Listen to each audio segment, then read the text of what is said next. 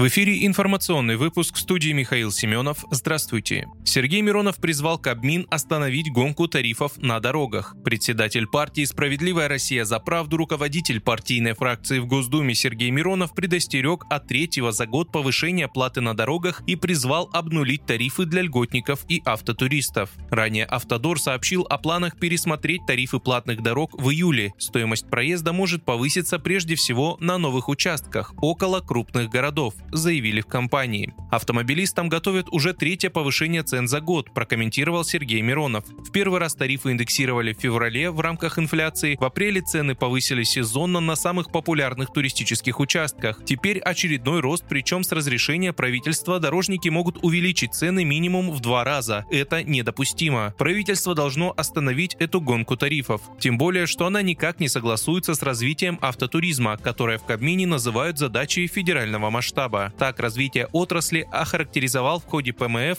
вице-премьер Дмитрий Чернышенко. Председатель СРЗП напомнил, что еще год назад призывал Кабмин отменить плату на дорогах к российским курортам на период туристического сезона.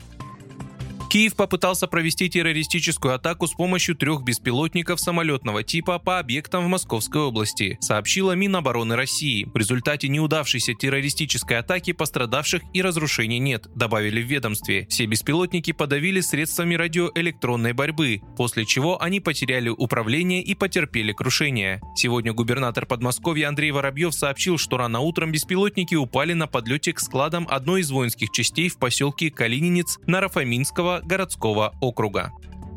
Минстрой запустит программу компенсации 50% аренды жилья для россиян до 35 лет, сообщает газета «Известия» со ссылкой на замглавы министерства Никиту Стасишина. По сути, государство помогает накопить на первоначальный взнос, параллельно субсидируя наем жилья до момента накопления на первоначальный взнос, пояснил Стасишин. Обязательным условием станет накопление средств на покупку своего жилья в новостройке. В целом, как отмечают в Минстрое, программа будет нацелена на стимулирование молодежи на приобретение собственного собственного жилья.